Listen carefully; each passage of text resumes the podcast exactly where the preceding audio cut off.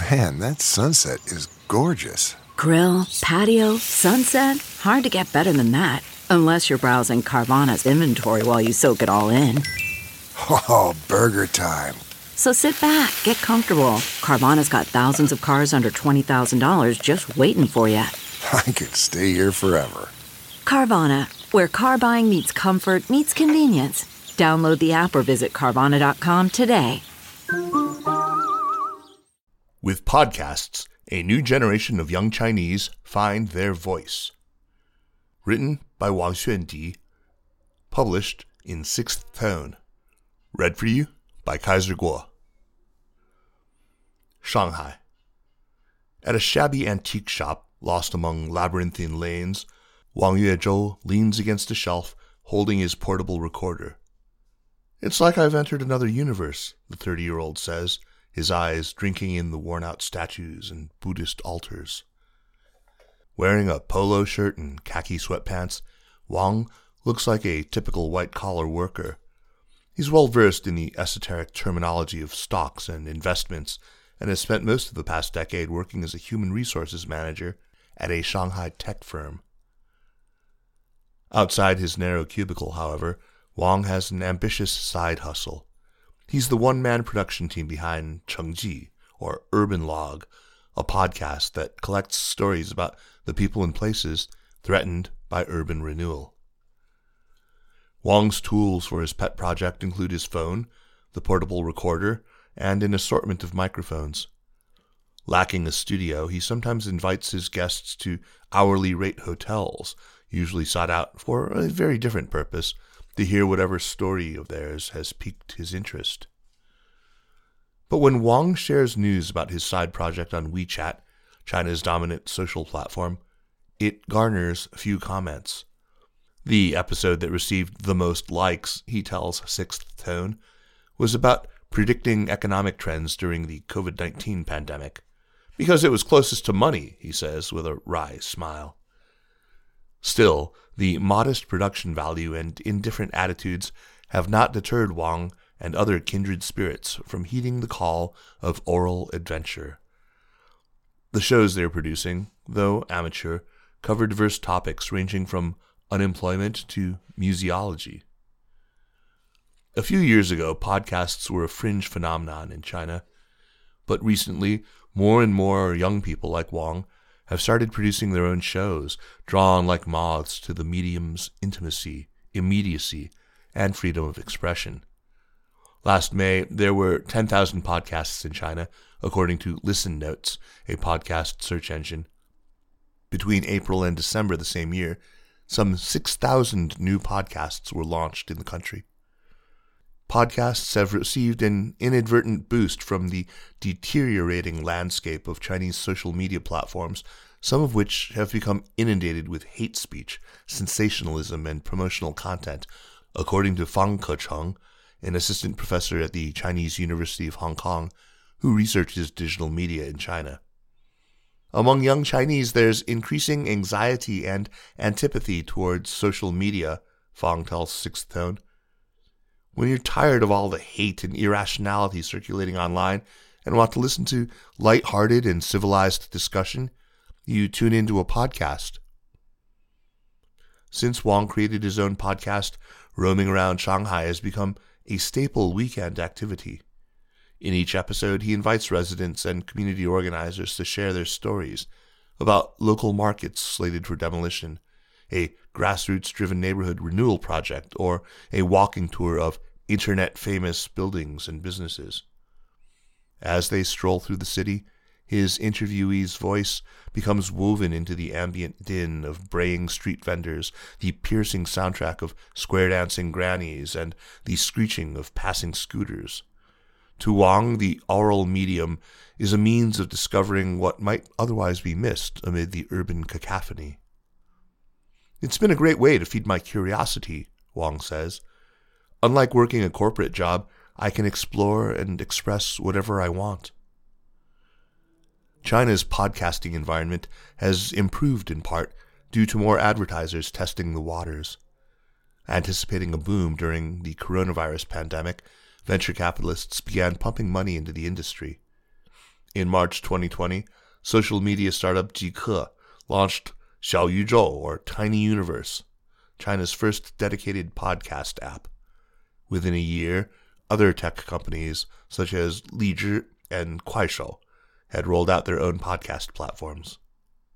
Gradually, outsiders appear to be recognizing the advantages of podcasts. There are many details in audio that aren't transferable through other media, says Kou Aizhe, the founder and host of Story FM, a podcast driven by first person narratives. The accents, cadences, pauses, and inflections, these are all important elements to a story, he says. A lean, bespectacled figure with salt and pepper hair, the 38 year old is a veteran of China's podcasting industry, known for his calm, patient on air manner. A former librarian, Kou became interested in collecting people's life stories after growing tired of the dimensional limitations of books. The intellectuals I looked up to taught me a lot of theories and values, but they never taught me how to live my own life, Kou tells Sixth Tone. Then I realized that becoming a journalist would allow me to meet more people and learn from their stories. At the age of 26, Kou left the library and became an intern at Southern Weekly a well regarded Chinese newspaper. Later, he became a research assistant, first for a Swedish radio station, then for a Canadian television network. Throughout it all, he traveled across the country collecting people's stories. But working for foreign media meant that many details got left on the cutting room floor, Kou says. By tending to focus on the big and often political picture, personal narratives were simplified and nuance was neutered. To Kou, this was an unfortunate waste. So in 2016, he quit his job and started his own podcast, Aizhe FM. The first episode, expanded from an interview he had conducted for the Swedish radio station, centered around a mistress dispeller hired to break up affairs between married men and their girlfriends. By interviewing a practitioner of this niche profession, Kou had hoped to shed light on larger issues such as social hierarchies, corruption, and marriage as an increasingly unappealing institution. In 2017, online content creator Daxiang Gonghui, or Elephant Magazine, invested in Kou's project, later renamed Story FM. One of the most popular podcasts in China, it has produced stories ranging from an astronaut training for life on Mars to a man who established his own country, naming himself head of state. Kou hopes his podcast, which also highlights the struggles faced by China's LGBT community, as well as the extreme lengths many parents go to in order to give their children the best educational opportunities possible, will spark wider conversations about public issues. I found that the medium of sound is more suitable for fostering mutual understandings, Kou says. It can reach people from different generations and across the political spectrum. Kou's success has inspired other journalists too. Some of them, disillusioned by the shrinking space for independent reporting in China, have come to view podcasting as a new frontier for public discussion and have left their traditional institutions to start their own podcasts. However, some industry insiders worry about a lack of diversity in the current catalog of Chinese podcasts, which they see as an impediment to podcasts reaching a broader audience and finding a place alongside established public media.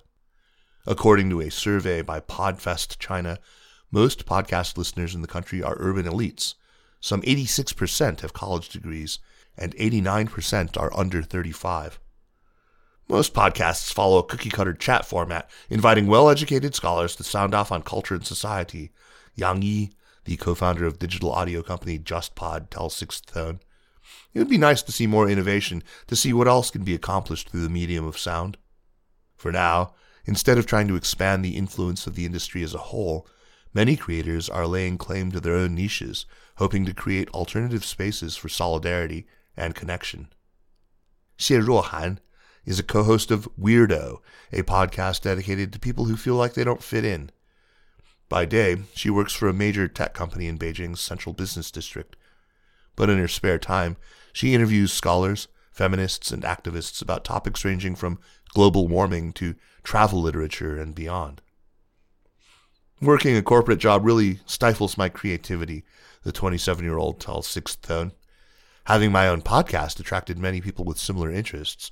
It created a lot of opportunities for me to meet different, interesting people and made me curious about the world again. Last year, in an episode about the hashtag MeToo movement and convicted rapist Harvey Weinstein, Xie uh, mustered the courage to share her own experience of being sexually assaulted, the first time she had done so publicly.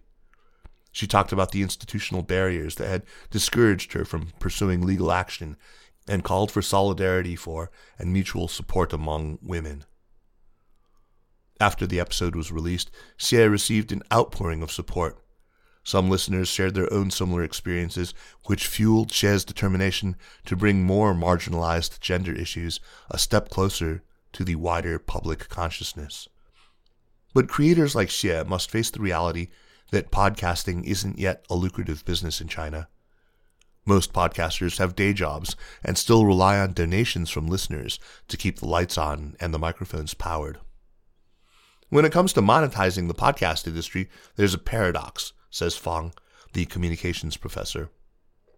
On the one hand, we want creators to be better off financially, but on the other hand, traditional business models might turn podcasting into just another iteration of the attention economy, causing it to lose its charm. It's also unrealistic to expect podcasting to remain unfettered by the limitations that apply to other public media in China, he says. Xie, for her part, isn't in a rush to squeeze money from her show. For now, she's just hoping more like minded listeners will find refuge in her content. To many of us, self doubt is a familiar emotion. We feel like misfits. We have to try hard to fit in, Xie says. My hope is that podcasting will remind us that we're not alone.